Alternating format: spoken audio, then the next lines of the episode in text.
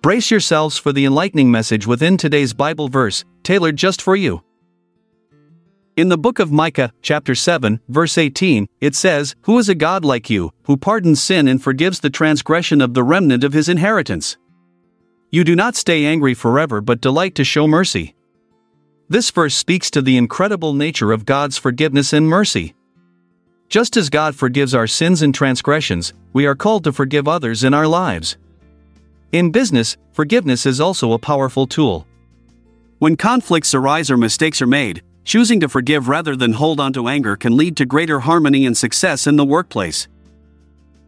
Imagine a scenario where a small business owner discovers that one of their employees has made a costly mistake that has negatively impacted the company's finances.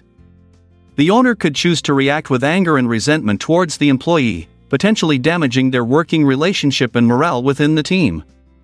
However, by embodying the spirit of forgiveness as described in Micah 7 verse 18, the owner can choose to pardon this mistake and instead focus on finding solutions together with the employee.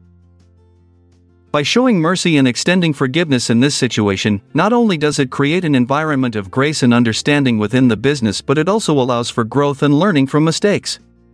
Just as God delights in showing mercy towards us despite our shortcomings, so too can business owners find strength in forgiving others for their errors.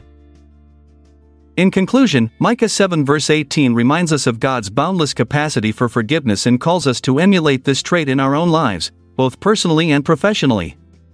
By choosing forgiveness over anger or resentment in business dealings, we can foster stronger relationships with colleagues and create a more positive work environment where growth and success can flourish.